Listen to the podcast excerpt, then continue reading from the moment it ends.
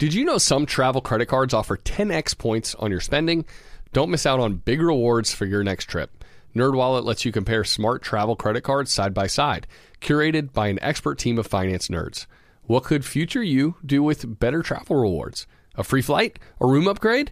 Don't wait to make smart financial decisions. Compare and find smarter credit cards, savings accounts, and more today at nerdwallet.com. Reminder, credit is subject to lender approval and terms apply. NerdWallet, finance smarter. In recent weeks, we've really focused on some ways that listeners can boost their income. Uh, so whether that's through starting your own side business and growing your network like Hala talked about, or when we talked with local realtor Alan about diving into investing in real estate, well, what better way to test the waters? While you are away, your home could also earn extra income. That's right. Your empty space could be an Airbnb while you're traveling, because that's all you need to become an Airbnb host. It's a lot easier than you think, and you don't need to Airbnb your entire house. You could just host your extra spare room. Your home might be worth more than you think. Find out how much at airbnb.com/slash host. Supercharge your work decks with AI-powered Canva presentations. All you do is start with a prompt. You describe your, your presentation in a few words, and Canva presentations will generate captivating slides that you can then customize in seconds. Canva presentations are designed for every workplace and every department. Whether you work in sales, marketing, HR, ops, and more, Canva presentations can generate any deck you want for work. Sales decks, marketing presentations, onboarding plans, you name it. Any department can save time on any presentation with AI. Generate slides in seconds with Canva presentations at canva.com. Designed for work. When you drive a vehicle so reliable it's backed by a 10 year, 100,000 mile limited warranty, you stop thinking about what you can't do and start doing what you never thought possible. Visit your local Kia dealer today to see what you're capable of in a vehicle that inspires confidence around every corner. Kia, movement that inspires. Call 800 333 4KIA for details. Always drive safely. Limited inventory available. Warranties include 10 year 100,000 mile powertrain and 5 year 60,000 mile basic. Warranties are limited. See retailer for details. Welcome to How to Money. I'm Joel. And I'm Matt. And today we're talking about a game changing approach to financial education with Dan LaSalle.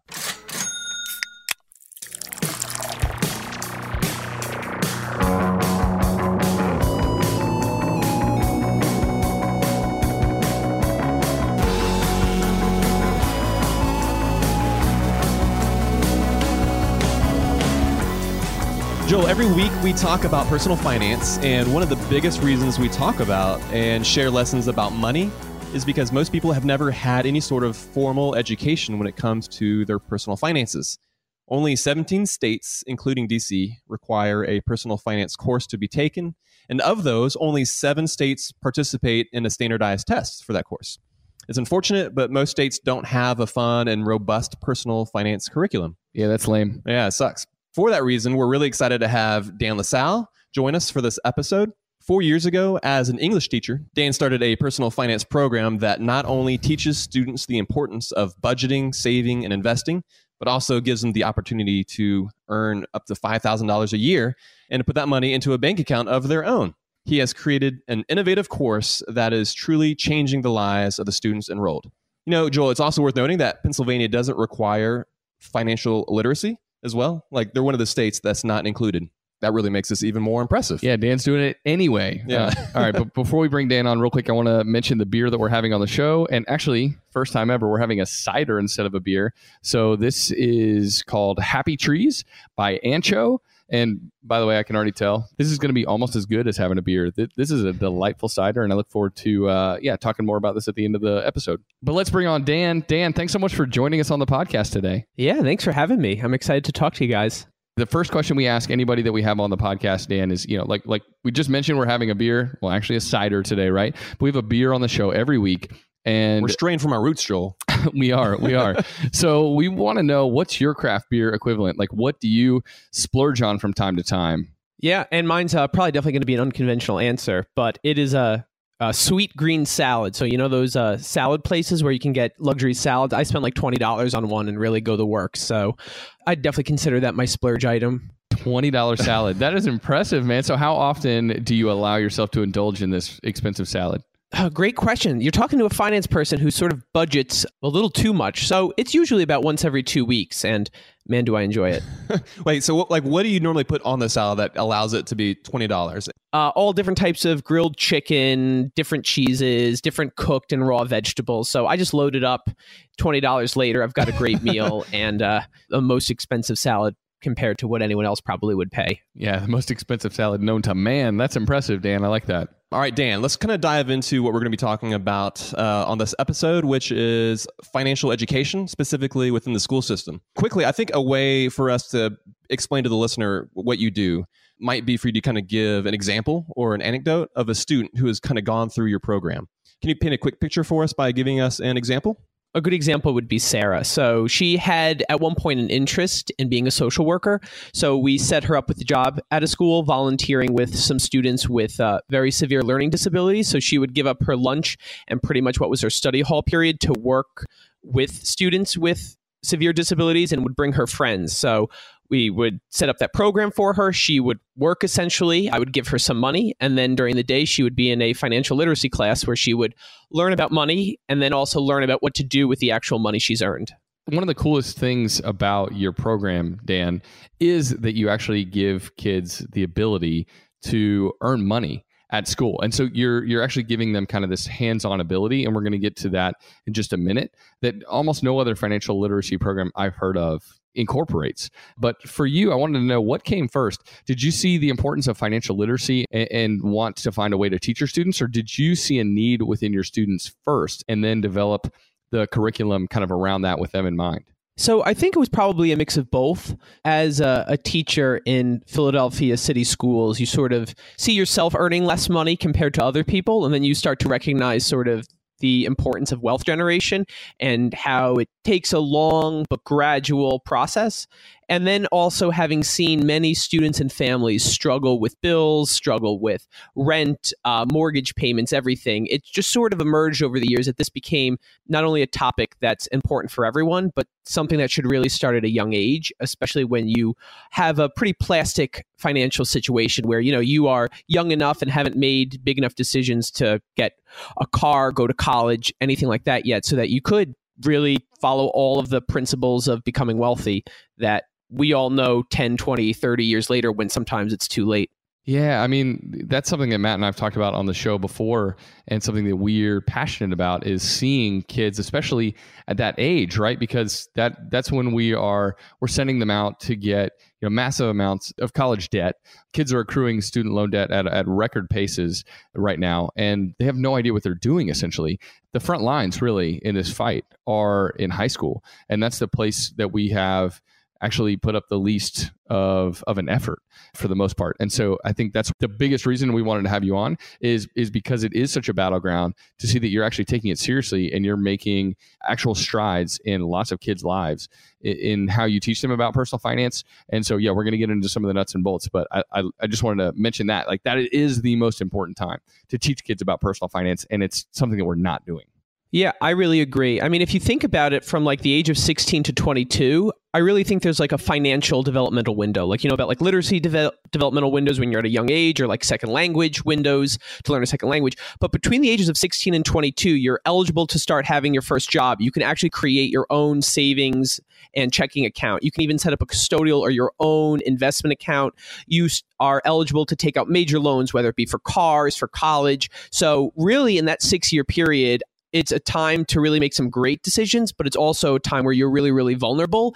And I really think that if you aren't wise to the way money works and the way that you should spend your money, then you're really at a position to take advantage of and, dare I say, make mistakes that could start to take years, if not decades, to get out of. We agree, right? Like we know that these concepts can change lives.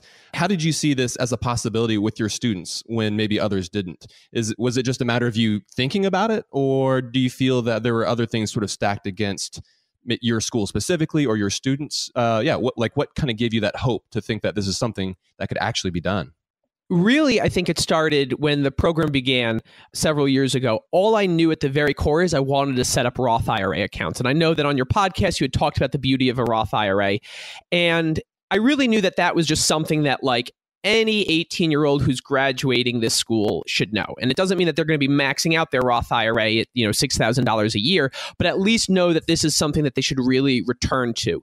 And then, just as I became more familiar with students' financial needs and their families, because I teach in a high poverty school, so uh, 100% of our lunches are free for students, it became clear that it's not just Roth IRAs. Like you need to understand how insurance works, how just generally checking savings, the entire banking industry works, predatory lending, credit cards, the work. So it started with the idea of like just getting students to not be scared of the stock market and to actually embrace it and to know a couple key things about it. But then over each passing year, I just wanted to expand into just anything and everything you need to know about money, just teaching it to teenagers and their families.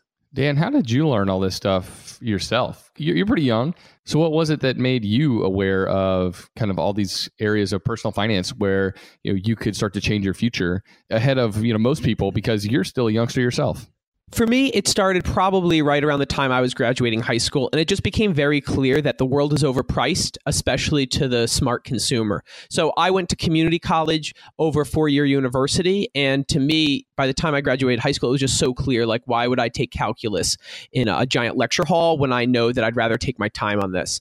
And then even after I graduated college, when students are doing research experience, internships, what part of the city to live in, should they get a car, take public transportation, it really just became clear to me that if you understand how money works, you understand really what you can pay for, what you can maybe get a better deal on, you can end up living, doing all the things that you really want to in life, and just having more money left over because you weren't tricked into buying something or a service that you didn't need. That's great. You know, you, what you said is that the world is overpriced, which man, something about that really strikes a chord with me. And it's is is it that it's overpriced, you know, or is it is is it marketed to be more expensive and for there to be more money maybe going into the pockets of, of corporations and I don't want to get too like corporations are evil sort of thing, but there's there's something about that about the world being overpriced that uh, kind of resonates with me.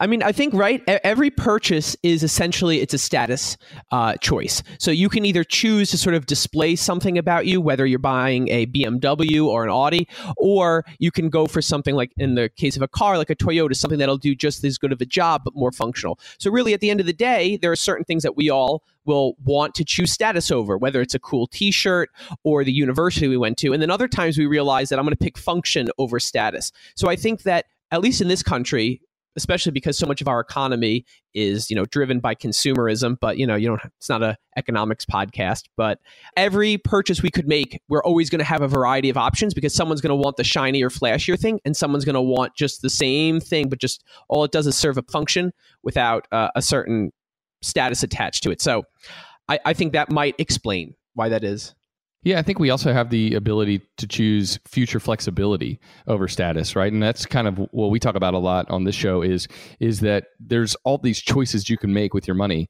and really all these small choices and all these big choices that we discuss every week. It's really the chance to choose your own future flexibility and to design your own life in a certain way, as opposed to having choices made for you based on poor spending and poor choices and poor habits. And so that's why I found this quote actually that that uh, from you really interesting, Dan. You said essentially that anybody from humble beginnings can live frugally, invest 10 to 20% of their paycheck in low cost ETFs and become a millionaire. And you're a teacher, right, in, like we said, an impoverished neighborhood in, in Philadelphia. These kids don't come from lots of money. They don't come from probably even households where there is a lot of money discussion happening in the house, right? And so you're kind of taking that on your own shoulders. But I find it fascinating that you have this strongly held belief that anybody can do this. All of your students can take part in this uh, in this truth that you can become over time if you live frugally and invest 10 to 20% of what you make you can become wealthy tell us why you believe that so strongly the evidence is just there, right?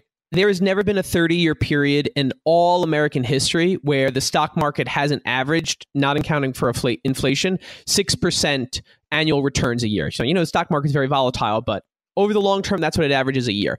So, if you invest and you stay with it, you're going to make lots of money no reason that over time we can ever expect American property values to ever do anything but increase. I mean, right? Think of the great things that are always occurring, the innovation in this country. Why wouldn't having a home somewhere in this country eventually be worthwhile?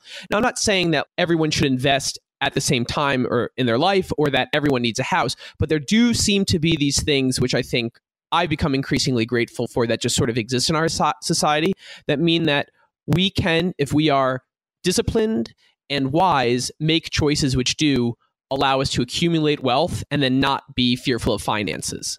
Yeah, that's so great. And like Joel said, this is what we talk about every single week. And so even though we're just, you know, we're about to dive into the program, like what you have set up there at the school, these are things that as individuals in our own jobs and in, in our own communities, not in school, that we practice and something that anybody listening to this, whether or not they have children or not, are, are, are concepts and principles that are good to be reminded of and, and things that I mean, that are good for Joel and I to remind ourselves as well. So, so Dan, we're going to hear more about the specific program that you have set up there at your school. But first, we're going to take a quick break.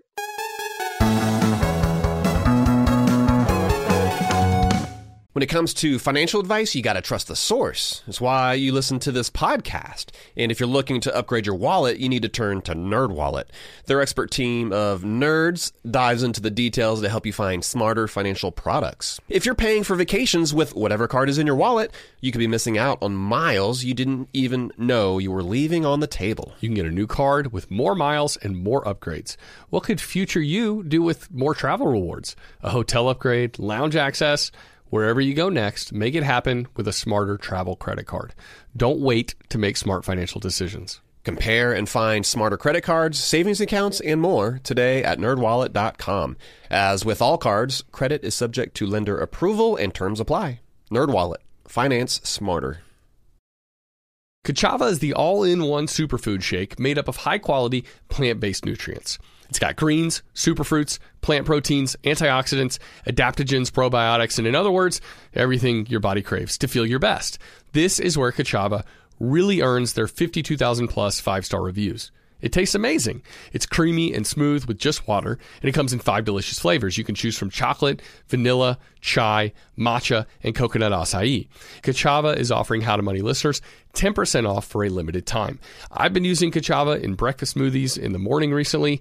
It's just so nice to pack in a bunch of nutrients early in the AM in a way that's satisfying and energizing. So if you want to optimize your breakfast, your workout shake, be sure to check out Ka'Chava. Just go to kachava.com com slash how to money. That's spelled K A C H A V A and get 10% off your first order. That's K A C H A V A dot com slash how to money. Spring cleaning is kind of a, an annual rite of passage. We've all got to do it, minimize the junk that we have in our house. Emily and I, we just cleaned our closets out. It took hours but it was so worth it. Now we've only got stuff in there that we love, and it's easier to find everything too. And so, you know, while cleaning your closets is helpful, well, there's something else you can do for your family this spring. Shopping for life insurance with Policy Genius, for example, is a really important part of your financial planning for the year. That's right. Yeah. And here is the thing that's important to remember because you might be thinking you don't need to check out Policy Genius because you've got a policy through work. But even if you have a life insurance policy through your job, it may not offer you enough protection for your family's needs and it may not follow you if you leave your job. With Policy Genius, you can find life insurance policies that start at just $292 per year for $1 million of coverage. Some options offer same day approval and avoid unnecessary medical exams. Policy Genius works for you, not the insurance companies, and that means they don't have an incentive to recommend one insurer over another, so you can trust their guidance. Save time and money and provide your family with a financial safety net using Policy Genius. Head to policygenius.com to get your free life insurance quotes and see how much you could save. That's policygenius.com. I'm guessing that a lot of listeners are starting to solidify their summer travel plans. We always like to get the families together, Matt, for a week yeah, at the beach do. every single summer. We've already got that trip to St. Simons on the calendar. Pumped for that. But sometimes those vacations get expensive. So, what better way to offset some of those costs than to have your home earning some money while you're away? That's right. Why let it sit empty when it could be earning extra income? It's the financially smart thing to do. So, think it through. Maybe you've got some extra space in your home, or maybe you have an entire house to host. Or maybe you're just going on vacation and your home is sitting empty. In every case, you can Airbnb it. You already have the space, so it won't be a huge adjustment. I mean, the way I see it, if you're not using your space, you have two options. You can let it just sit there empty, or you do some optimizing and make some money off it. Really, if you think about it, you already have an Airbnb, you just need to start using it. Your home might be worth more than you think. Find out how much at airbnb.com/host.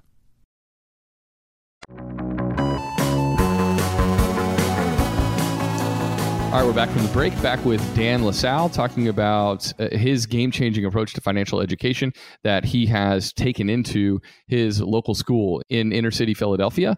And real quick, is there a name for the program, Dan? Like we kind of we, we, we refer to the program as Dan's program, but, but what's the official name? I've been calling it the Philly Finance Cooperative, but uh, because like I take donated money, I take that money, I turn it into student paychecks, I help them manage their accounts. So I'd like to think there's like a cooperative element, but legally I'm not technically a cooperative, and so I'm actually in the process of filing for nonprofit status because ever since the that MarketWatch article came out, a couple other schools have reached out for me to help them, and I'm like so down to do that.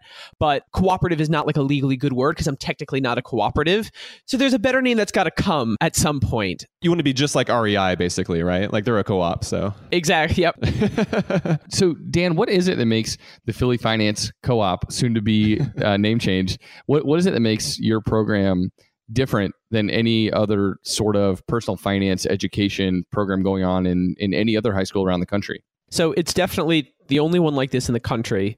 The first thing is is we teach students about financial literacy. That one's not so different. The second is is we give students actual paychecks for jobs around the school and in the community. So it's meant to be some type of job that just makes the community or school better.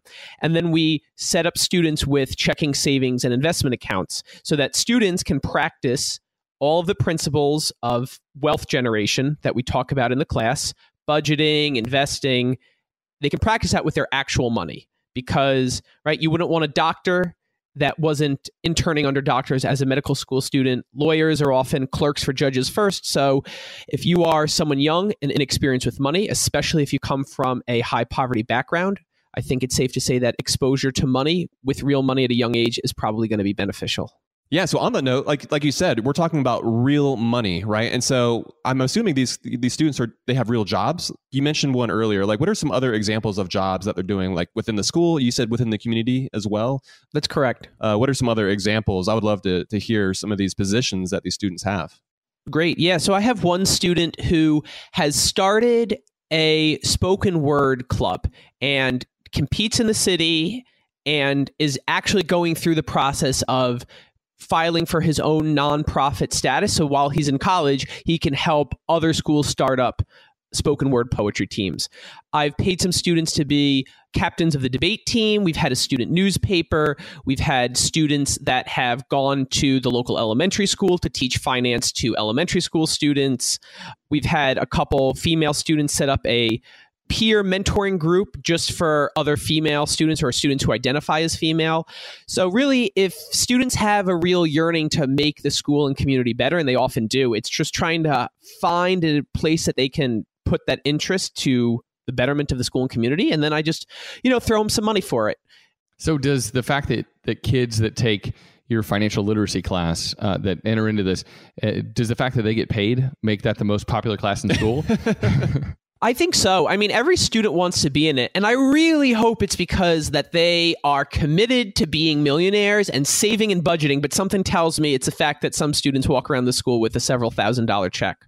well, is is there any requirement for kids that enter the class and start making money based on you know, the job they're doing, the service they're performing? Is there is there any requirement for where that money goes? I do think the program's effective, but I think that one of the reasons it's effective is because I don't have any strings attached to how they spend their money. Because if I am telling them they have to save a certain percent, they have to invest a certain part, I'm sure any parent would say, you know, as soon as they require something too much that the student or the kid hasn't really believed in themselves, as soon as I'm out of the picture, they're going to do whatever they want with their money. So I'd rather them make their mistakes now, have those conversations with me like, hey, I plan to budget 50% of my money, but I spent all of it at prom or I spent all of it on a gift for my girlfriend or boyfriend.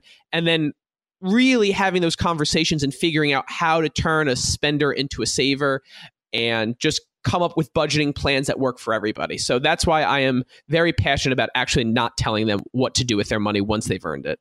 You know, I think that's great too because kids can almost make this huge mistake on a microcosm level, like spending it all on prom, right? That's the equivalent of someone our age racking up $15,000 in credit card debt or something like that, right? And so they're making this enormous mistake that you in know, their may- own world. in their own world Right. that, that was $500 maybe, but you're able to kind of do a post-mortem and discuss after the fact and maybe that prevents them from 5 years down the road racking up too much credit card debt. So that's kind of cool. That's what I want to believe because I think that that's how it works, right? If we realize that we've made a mistake, we tend to be really grateful that it wasn't bigger after we've gotten over the fact and the guilt that we have made that mistake. And what's interesting is is that I think something that really is helpful for my students to identify with is no one likes owing anyone a favor and no one likes owing anything to anyone and so debt is uh, the equivalent of that. And to realize that they had certain plans for money to last them through the summer, through winter break, throughout the year, and to see themselves put in a situation where they don't have that money, where they could feel tempted to borrow, or just to realize that their dollar didn't get as far as they thought they would, or they didn't have the discipline to do that. Coming to terms with how effective they are at knowing themselves with money should make them less likely to make those mistakes you're talking about later. Yeah, well, that's so true. And I mean, that's just what's so powerful about what you're doing is that, again, it's real money. You're allowing them to make the mistakes now while they have you sort of over- overseeing them, right? Like, I mean, essentially, you're kind of acting like a money coach. And then with, within this sort of framework, they have the freedom to truly fail. They, they might waste that money, like you said, and, and they don't get through winter break. And they have to report back to you, I guess, you know, or uh, I guess with the with the course, you can explain more how it works, I guess, in a little bit here. But but yeah, like they have to talk about that. It's not like something they can just go off and open up another credit card. So if you're a 20 year old and out of school, that's maybe what you would do. You'd make your your mistake, and then well, shoot, maybe I need, need to go get a payday loan. Maybe I need to open another credit card. What are some other ways that I can kind of keep the money flowing? You might double down on that mistake. Yeah, exactly. And, and, and it only compounds, I mean, quite literally at that point as well. And but when they're able to make these mistakes in a controlled sort of lab, but with real money and with the real consequences, it's no wonder that these kids are truly learning, uh, you know, the impact of being wise with their money and how that affects their their sort of bottom line. So, so speaking of, of that, Dan, I want to get into the specifics on how you teach kids about investing because we've talked about the stock market game. I think most of us probably played the stock market game when we were in high school. I know both Matt and I did, and it just feels like you're pressing buttons and you're gambling and you're trying to beat all the other it's kids. gambling. Yeah. You don't really learn anything about wealth growth by doing that. So how do you teach your kids about investing in order to try to help make it stick and make it easy? I first by say that if anyone who is familiar with the stock market game is actually everything wrong with investing in that game. Yes. because, and uh, I don't know if you've talked about this before in your podcast, but you get the most money from selling and trading as much as possible. But really, the key to making money in the stock market is getting very diverse mutual funds, so very diverse groups of stocks of companies that usually perform in a specific industry. So all the tech companies, all the top healthcare companies, or a sampling of the entire stock market to the S&P 500 and just not even checking it, maybe once a year looking at their performance because over the long run it increases. But I think really how I get them excited about the stock market is there's just never been a 30 year period in American history where it hasn't averaged 6% annual yearly return not accounting for inflation. The stock market is the single greatest generator of human wealth in the history of human civilization. If you just have the discipline to purchase these exchange traded funds, these mutual funds, these groups of stocks that just track the stock market, just track industries. Because, right, when would we ever expect the American stock market to not grow over decades? When would we not expect the tech sector of America to not gradually increase over decades? I try and make it interesting because it is such a powerful generator of wealth and the smart strategy is actually doing the least, is touching it the least. So I think there's just a, a, little bit of magnetism to knowing that something so powerful can also be so simple. So how do you get a 16 year old to be like, "Whoa, that's cool! I want to do that for the next 30 years"? so I think that the key to finding stocks in the stock market fascinating is to just see the growth of different industries in America. You have to have some sort of appreciation for the growth of cars in America before we just see this immense amount of competition from Toyota, Subaru, and other companies to see what Facebook and Tesla and other major companies are doing. And once you get an appreciation for just how much the private industry can sort of generate real novelty and innovation, and then to just get excited by just waiting for these sort of trends to just continue over time is i think a real hooking point because everyone finds google glasses everything super cool but it's just getting them to realize that once you find all of these cool things that our country and businesses are doing the the next step is actually just to buy some diverse mutual funds and then just wait you talked about couple companies in particular, and you mentioned Tesla. And I, I think you know one of the most fascinating things that I've ever seen in a chart is essentially if you had instead of buying the first Apple computer, if you had bought stock in Apple. And, and there's this timeline, there's this progression of every time Apple released a product, there's the equivalent of if you had spent that much money buying Apple stock instead of buying the Apple product, actual product. yeah. how rich you would be. And I think that it, to me encapsulates exactly this lesson that you're trying to teach. It's showing like th- this is what American innovation looks like. And you can go buy stuff, you can go buy what they're selling, or you can go invest in the company and you can you know, make healthy returns and essentially set yourself up for life by investing well as opposed to buying the stuff that those companies are selling. And I think that's just, I mean, that's a fascinating concept. That's awesome, Joel. Dan, everyone has a different why behind their money. We talk about that a good bit on the show, sort of the, the motivator behind our money, essentially, the why behind our money. So, how do you teach personal finance in a way where students who have different life goals, whether that be like college, uh, going straight into the workforce, going to trade school, or even the military, how do you teach personal finance in a way that all of those students find the material interesting and relevant? So the first thing is to teach them that personal finance is all about freedom. That learning about money is to pretty much afford your own freedom to do what you want with your life. So if you want to have a job as a NASA astronaut and you need to go get your PhD first. Or if you consider yourself that you're going to have like a big family and you want to take care of your grandparents, so you know that you've got to have a lucrative career at first to make sure that your mom and grandmom are taken care of, and then go do something that really excites you, like writing a book. Really, finance is the ability to fund and live and afford the craziest dreams that you have. So if you are someone who wants to be a chef by day and a poetry writer by night, this is just the tool to being able to do whatever you want. And so it's getting them to realize that managing your money is a bit of a superpower. It's the way in which that you can afford all of the the choices that you want to have. So for example one of our first projects is to design a retirement plan. So the very first project and lesson that we do in the class is for them to envision what they want the last 10 to 20 30 years to be. So is it having multiple beach houses? Now if, if you know that you want to spend the last 30 years of your life totally relaxing well what do you think it's going to be like 20 years before that. So maybe when they're 50 years old, how old will their kids be? Do they want their kids to not have to struggle through certain things? So in that case, how much money should you have saved? What types of things are you going to want to have to spend in order to provide certain allowances and comforts for your family? And then we just back it up to present day. So, right, their first immediate decision is going to be what do they do after they leave high school? But it's keeping in mind all of the 20, 30, 50, 100 goals that they have for themselves and their loved ones decades in the future. Yeah, that's perfect. Yeah, you start with that end in mind, and then once you know that goal and what you're trying to achieve, you can you can do anything. And I think too, when we're 16, 17, 18, it's really hard for for I don't know. I I- I don't think I had many major goals at that point in time when I was that age. It's kind of hard to think that far in the future, but you need someone to kind of prod you in that direction because if you don't have that end in mind, then it's so much harder to do the due diligence now and make the changes. So yeah, I love that you're doing that. How are you um, teaching kids about saving and budgeting? How are you connecting the dots when it comes to those two things? we have like a a five step method and the goal at the end of step five is to be able to right afford the life they want so step one is visualize their legacy and their retirement so I, you know i talked a little bit about that but it's really envisioning everything they want so then step two is is that they've got to live below their means so before i even talk about saving and investing is like when there's a variety of options for you to pay for things the more you go for the cheaper thing, the more you have money left over. And when you have the money left over, and if you save that and then you invest in some of your savings, now you're on the path to being able to afford all of those things that you've visualized about.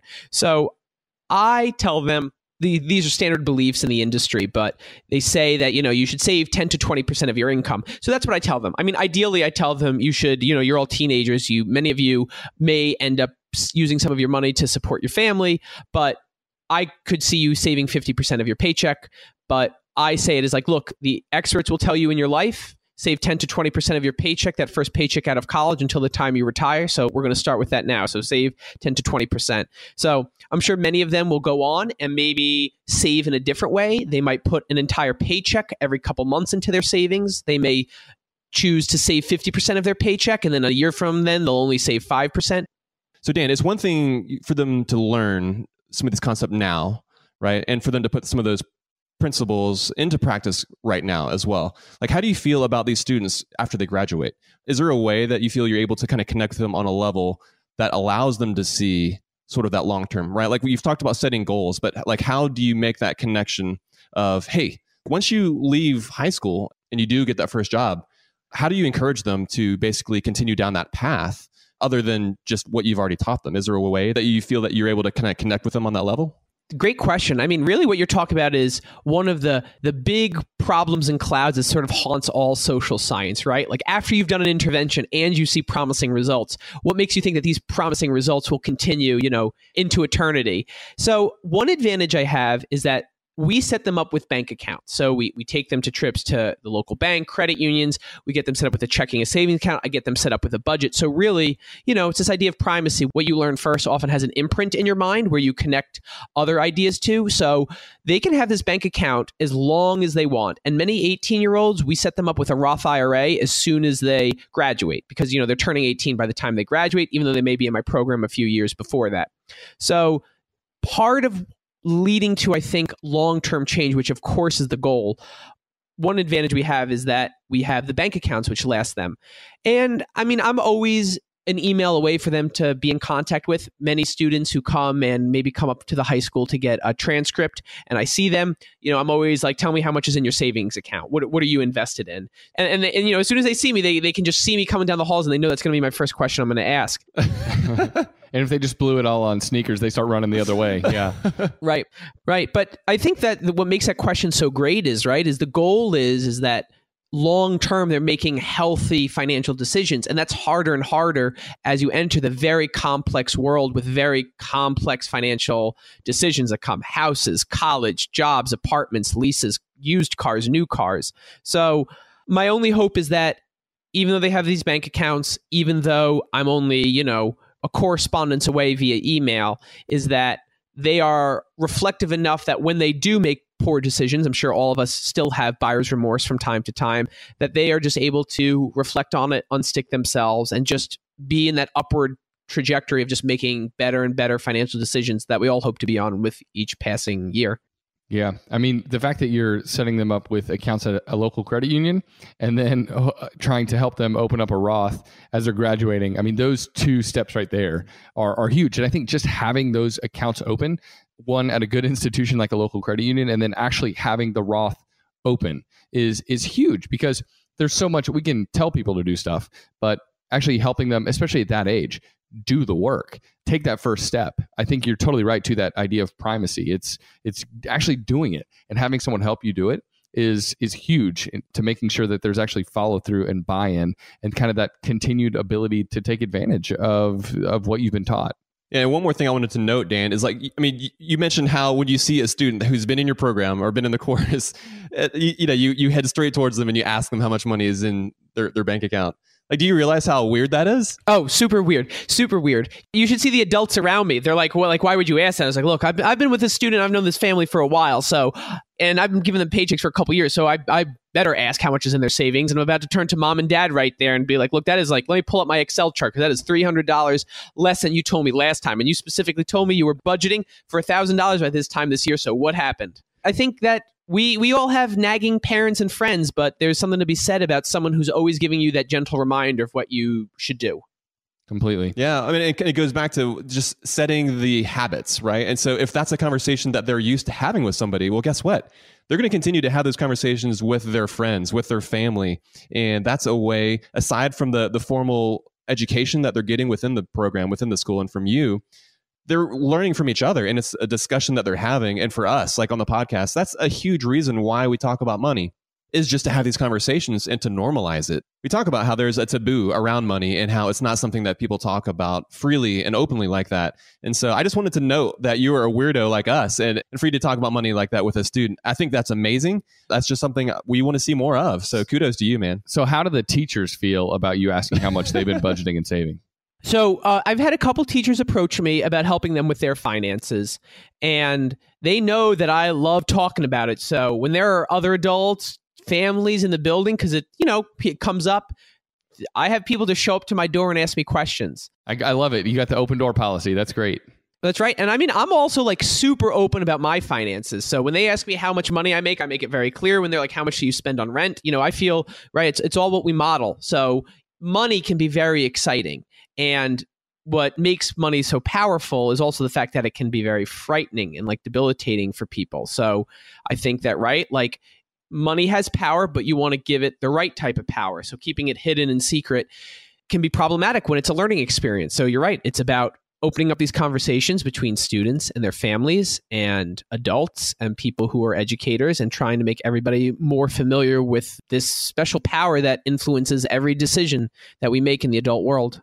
Mm. So we've got just a little bit more time with Dan, and we're going to talk about how you know we can actually take some of these things that we're discussing and incorporate them at the home level too, especially if you have kids. And we'll get to that right after the break.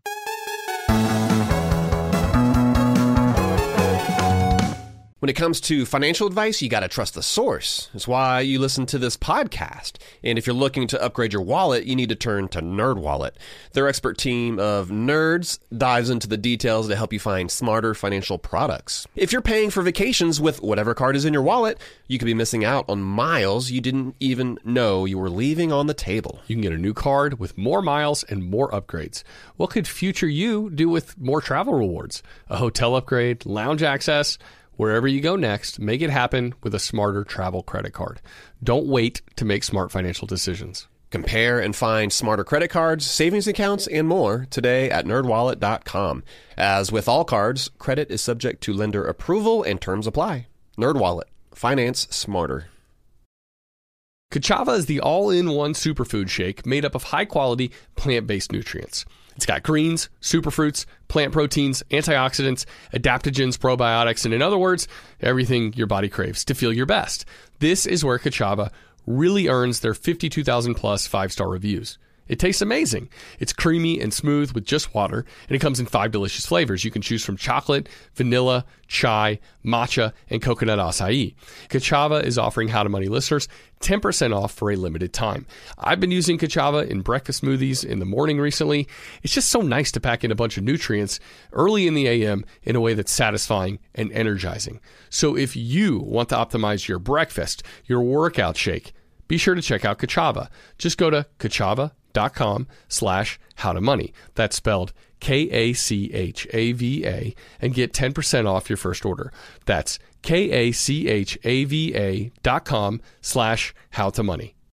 I'm guessing that a lot of listeners are starting to solidify their summer travel plans. We always like to get the families together, Matt, for a week at the we beach do. every single summer. We've already got that trip to St. Simon's on the calendar. Pumped for that. But sometimes those vacations get expensive. So what better way to offset some of those costs than to have your home earning some money while you're away? That's right. Why let it sit empty when it could be earning extra income? It's the financially smart thing to do. So think it through. Maybe you've got some extra space in your home, or maybe you have an entire house to host. Or maybe you're just going on vacation and your home is sitting empty. In every case, you can Airbnb it. You already have the space, so it won't be a huge adjustment. I mean, the way I see it, if you're not using your space, you have two options. You can let it just sit there empty, or you do some optimizing and make some money off it. Really, if you think about it, you already have an Airbnb, you just need to start using it. Your home might be worth more than you think. Find out how much at airbnb.com/host. If you're listening to this podcast right now and you're a small business owner, listen up. Upswell Marketing would like to remind you that when customers choose your small business, they're actually choosing you. So focus on super serving your existing customers and let Upswell handle the pipeline generation of new leads and customers. They do everything from hyper targeting best fit prospects through campaign optimization. Upswell Marketing's unique approach includes direct mail, search engine marketing, and social media ads, and has fueled more than 10,000 small business success stories. Upswell specializes in developing customized direct response campaigns and is now offering a no obligation free assessment of your current marketing strategies. Not to mention, new customers also receive 15% off their first order when they mention that they heard about Upswell on this podcast. For more information, visit upswellmarketing.com. That's upswellmarketing.com. All right, we're back from the break now. We've got Dan LaSalle. And Dan, we're talking about the program that you have set up there at the school uh, to teach kids about personal finance. How is it that you are measuring the success of the program? Like you've got, like you've grown. Uh, I think when you started out, you had something like 31 students, and now you're up to 80 something. And so it's expanded. But how do you, yeah, how do you measure the actual results? So I guess I should start by saying is that the goal is that all of these students are going to be millionaires 40, 50, 60 years from now. And I'm trying to find some way of collecting data that lets me feel optimistic that all of this work is like worth it and that they're going to live a life of financial sustainability. So, luckily students before participating in the program have to sign a legal waiver, so I'm allowed to like ask these questions. They have to just sign, you know, acknowledging, you know, that I'm not a certified financial planner, that I'm not doing anything other than for their educational purposes. So, I have them show me their bank account balances. You know, show me what is your checking, what is your savings, and then we track it. We track their budgets, we track how successful they are at their budget. So I can say at the end of the at the end of the year, we had half of the money I had given students was still in their savings account. So out of an revenue stream, 50% is in their savings account one year later. So a 50% savings rate definitely beats most adults that I talk to. And I also think it really goes against a lot of stereotypes that people have about low income families and low income families of color because, you know, these are students who are on, when you look at the data, on balance, are great savers. And I also track how much they've like sort of mastered a lot of assessments about investing and saving and, and credit cards. So I'm also looking to make sure that they actually like understand these things because if they don't understand it now, they're certainly not going to remember it 10, 20, 30 years from now. doesn't mean that they definitely will, but I've got a problem if they don't leave the class and there's certain key things they haven't learned. You know, Dan, a recent guest on our show also named Dan, Daniel. Uh, he his his dad uh, was a financial planner, and now he's a financial planner. And they grew up talking about it around the dinner table. And so there's just this level of familiarity and comfort and ability to talk about it because it's something they talked about as a family all the time, consistently. So, what are the biggest hurdles having conversations and having this class with with kids maybe who come from disadvantaged backgrounds who probably aren't having conversations around the dinner table about Roth IRAs and index funds.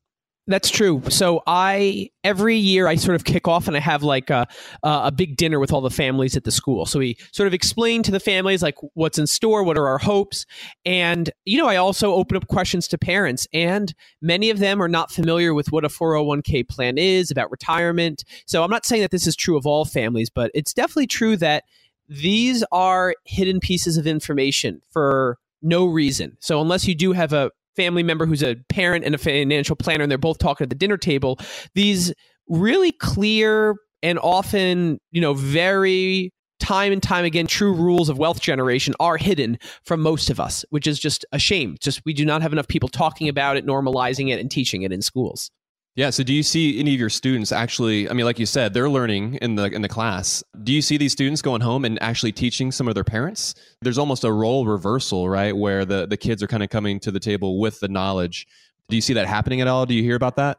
I had one parent who it was really funny who's who came to me and said, "My my daughter now keeps bothering me about all my credit card bills coming in the mail." And I'm like, "Well, I'm not going to say anything because I'm not here to like tell you how to live your life." But I'm I'm like, "That's actually great." So I'm I'm glad your daughter's saying that. But uh, I also have this really geeky textbook I wrote for the class that sort of like is all of the financial literacy information training written in a really engaging way. And what's what's interesting is because you know there's a lot to the program, the, the, the jobs, the bank accounts, the actual material. So I needed a, like a little book to tie it all together. And what was interesting is that the parents seem to like it a lot more than the kids do, which I just think is funny. So while they they might find certain chapters I wrote kind of boring, the parents definitely want to talk about it. So is that a resource available only to the students uh, kind of going through that class, or is that something online that you've made public, or yeah, how does that work? If I ever get a website for the program, I would definitely make it public because I, I have students all the time who come to come to me in my office because I'm an assistant principal now, and they're like, "Oh, tell me about this money class you teach," and I just give them of like copies of uh, of my book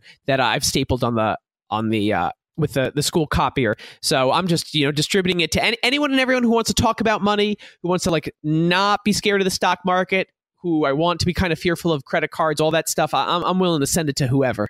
So on that note, Dan, for other educators potentially listening, we actually had you know a, a, high school teacher recently write in and ask the question about teaching his students you know about money in the classroom. Uh, how can other educators and parents who want to either get involved in what you're doing or just learn more about how to to teach children about personal finance, like how how would you suggest they get started? Yeah, so you know anyone who wants to reach out so that I can provide whatever resources and give them guidance can email me at phillyfinancecooperative at gmail.com. There's also a great website and nonprofit that has the mission of having every high school in this country have a personal finance class available to each student. So that's nextgenpersonalfinance.com. So that's a great website that I would turn anyone who's first interested to going to that. And then I think that the advice I would give to anyone who wants to teach it is is like there are certain key principles behind wealth generation and it's you know the rule of 72 compound interest know the difference between your needs and wants budget. So i think that you can hit these big important tenets and also talk about the psychology and the importance of it without having to know a lot about finance because so much of being good with your money is more of a self-discipline and a topic of psychology really than it is about money. So i think that anyone who does want to begin that journey can really start by getting students students and anyone who's interested really just familiar with their own habits when it comes to spending and exposure to money. Nice. So Dan, outside of the context of schools, you know, do you feel that parents could teach something like this to their kids on a like smaller or on an individual level? And if so, how do you think this would be different in the classroom versus at home? I get the same question from parents. And so what I tell them is have goals with your child and ones that you both can share together and track together. Because anyone can make promises about what they will do with their money. It's really about setting a goal and then following up to see if they've met that goal. So for example if it's save half of their paycheck so they cash out their paycheck and they literally put half that money in an envelope and they're not going to touch it until the end of the month set a first step like that and then check in with your child at the end of the month. So make it a team effort, have it have a clear goal, whether it's saving, whether it's budgeting, whether it's like, look, we're not going to spend more than $200 going out to eat over the next three months and track it. So it's set a goal, really, the parent and the child make it a team effort and then track that goal. And then if that goal gets easy, then it's time to add another goal. Nice. I mean, that's crazy simple, right? like what, what stands out to me about that is that it's not something that's complicated. You're not saying, you know, take a certain percentage and put it here, take another percentage, put it here, make sure that you're only living on this amount. And with the other amount, you know, like what you're saying is just like choose a singular simple goal, follow through with it, check up on it, make sure that you're progressing. And then from there, yeah, sounds like what you're saying is add on to that once you make those baby steps, right? Once you have some wins and then you can, you know, step up the complexity if you need to.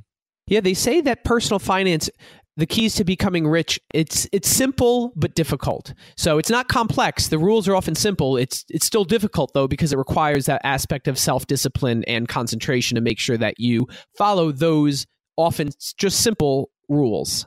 Yeah, there was a professor a few years back who who made news for writing all everything you needed to know about personal finance on an index card. And it's funny because you know we do two podcasts every week. We talk about money a lot, but really, when it when you boil it down, that the most important financial principles can fit on the size of an index card. And if you can just actually read those and then do what they say, you'll you'll be great. You'll be gravy. You'll be fine. You'll be setting yourself up for handling money well for the rest of your life. The problem is, like you said, Dan, they're simple, but really when it comes to the follow through and our psychology and and making it happen that's that's when uh, when the rubber hits the road is often when we you know fall off the back of the cart right? When we choose not to do it so. And just to provide evidence to that testimony my students read the book the index card and one of their essays they have to write is how are the rules that i recommend for wealth generation similar if not identical to the rules of the index card? So I like broad, diverse mutual funds, and you'll find that one of those rules of the index card that you're talking about is low cost ETFs. You know, they say save 10 to 20% of their paycheck. I say the same thing. They say pay the minimum balance on credit cards. I say avoid credit cards, except get one, use it once a year, only take out loans for college. But you'll find that you're right. I think that part of the the same reason that you can fit all of the rules for becoming wealthy on an index card is the same reason that I end up teaching the same thing as the index card without ever having actually read the index card before be teaching the class. Uh, I got one more question for you, Dan. Do, do you find that there are, are certain concepts that you see your students grasping well and doing a very good job with that you see maybe your adult friends having a difficult time with that you see your adult friends struggling with and you're like man how is it that these students can get it and follow through and do what they're supposed to do but my my peers they can't even do that Absolutely, and it's, I think it's really going to. It's oh my goodness! Uh, every single student, I I can tell you, certainly they leave knowing not to buy in individual stocks. And how many people do you know really think that like Tesla or a certain company is going to go huge? They know that that is not the way because who knows what could happen to an individual company.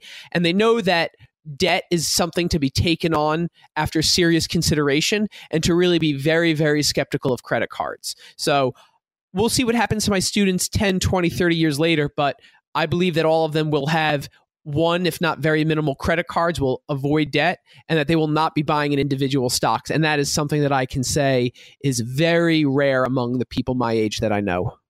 Well, uh, Dan, this has been a really fun conversation. It's been really enlightening and just I'm so happy for the kids that go through this education in your classroom. I mean, I think it's just the coolest thing. So thank you so much for joining us and for all your hard work creating and implementing this financial literacy approach in your high school. We really appreciate you coming on the show. Yeah, this was really fun. Thanks, uh, really, thank you for taking an interest in the program, and you know, thanks for having me on, and thanks for caring about the stuff just as much as me. So, you know, we're all fighting the same fight. Joel, man, what an amazing conversation we just had with Dan. You know, one of the things that stood out the most to me was how he is using real money, like real cash money that these kids are earning. And it's not some simulation where it's just like a game that they're playing, right? It's, it's not the game of life. They're not playing Monopoly. They're not investing fake dollars in like the stock market game, but they're using real money and they're opening real bank accounts. And it's no wonder that he is having such an impact on these kids because they're learning the real lessons as well and we call them kids, but really they're they're adults, they're adults at this point, yeah. right? and and Dan is treating these kids like adults, and that's what's so cool because we've kind of made it so that kids don't have to grow up until later in life. And Dan is saying, you know what, these are things you need to know, like now, next year, three years from now, you you need to know these concepts. And I love that he's kind of ingraining them from a young age because that's kind of what I wish would have happened for me in high school. I don't know how hard it is to learn them later, especially after maybe a series of bad beats or taking out, you know, debt that you shouldn't have, racking up some credit card debt. And so to learn on the the front end as opposed to the back end of bad decisions, I mean, that's a win-win for for everyone involved. And I think what Dan's doing is innovative, it's interesting, and it's making a real difference in uh, kids' lives and their families' lives. Yeah, and again, one of the things that stood out to me was how he's allowing his students to fail within the program. And through those small failures, like you said, like you mentioned, like, yeah, they might blow a lot of money on prom, but the equivalent to that in real life is maybe taking out a car loan that you shouldn't have taken out or you know, losing thousands and thousands of dollars maybe in the stock market because you put it on a single stock a number of different sort of mistakes that would be very easy to make and that i think a lot of young adults make once they are out on their own I think it's amazing that Dan is doing all this, and I, and it's really exciting to think too uh, how this can expand and grow. Hopefully, he'll hear from folks uh, because of this episode that'll reach out to him and see if there's a way that they can get a program set up like this in their own school. Yeah, in particular, the teacher who reached out to us on a recent listener question episode asking about how he can teach his students. Oh, that's right. And you know what? I think he and Dan hooking up would be the perfect thing. So, yeah. all right, let's get back to the beer real quick. And by beer, I mean cider.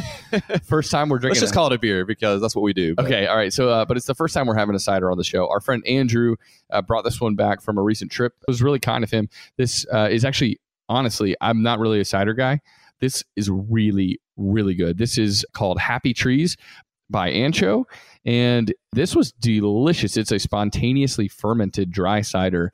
I could drink this often, man. It was a really, really tasty treat.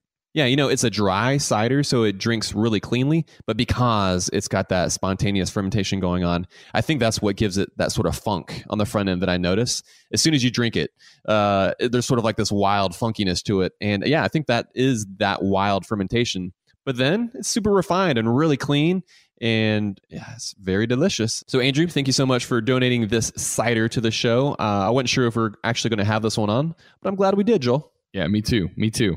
For anyone wanting to reach out to Dan or uh, find some of the links that we mentioned on the show today, you can check out the show notes for this episode at our website, howtomoney.com. And if you enjoyed this episode, we would be thrilled if you left us a review over in Apple Podcasts. But if you feel that we have some room for improvement, we would also love to hear from you. Just hit us up at howtomoney.com forward slash do better. We're always looking for some constructive criticism. Yeah, we're not perfect, right? It's true. Yeah, but uh working on it? Nah, we'll never be there. All right. All right, Matt. Good times. Until next time, best friends out. Best friends out.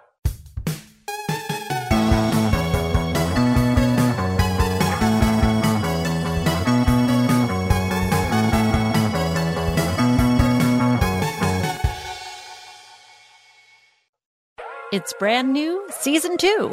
I'm Marissa Thalberg. And I'm Stephen Wolf Bedata, and we're excited to be back having bigger, bolder, and always real conversations. Straight from the C suite front lines of marketing, media, and more. We have great friends joining from people you may know, like Vilmer Valderrama and Bobby Burke. And people you'll want to know. So grab a coffee or, hey, even an Aperol Spritz and come join us on America's number one podcast network, iHeart. Listen to brand new on the iHeart Radio app, Apple Podcasts, or wherever you get your podcasts.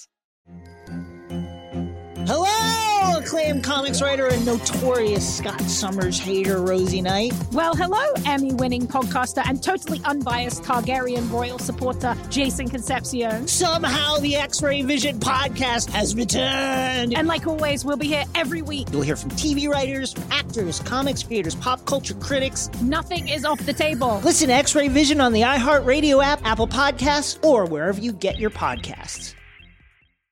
If you want to level up your marketing and business knowledge, look no further than the Marketing School podcast, hosted by Neil Patel and yours truly, Eric Siu. It is the number one marketing podcast on Apple and number 15 on business in the United States. Now, if you want to listen to interesting conversations with operators that have been there, done that, also with other interesting guests, then listen to Marketing School every weekday on the iHeartRadio app, Apple Podcasts, or wherever you get your podcasts. I'm Tamika D. Mallory. And it's your boy, Mysonne, the General. And we are your host of TMI. And catch us every Wednesday on the Black Effect Network, breaking down social and civil rights issues, pop culture, and politics in hopes of pushing our culture forward to make the world a better place for generations to come. Listen to TMI on the Black Effect Podcast Network, iHeartRadio app, Apple Podcasts, or wherever you get your podcasts. That's right.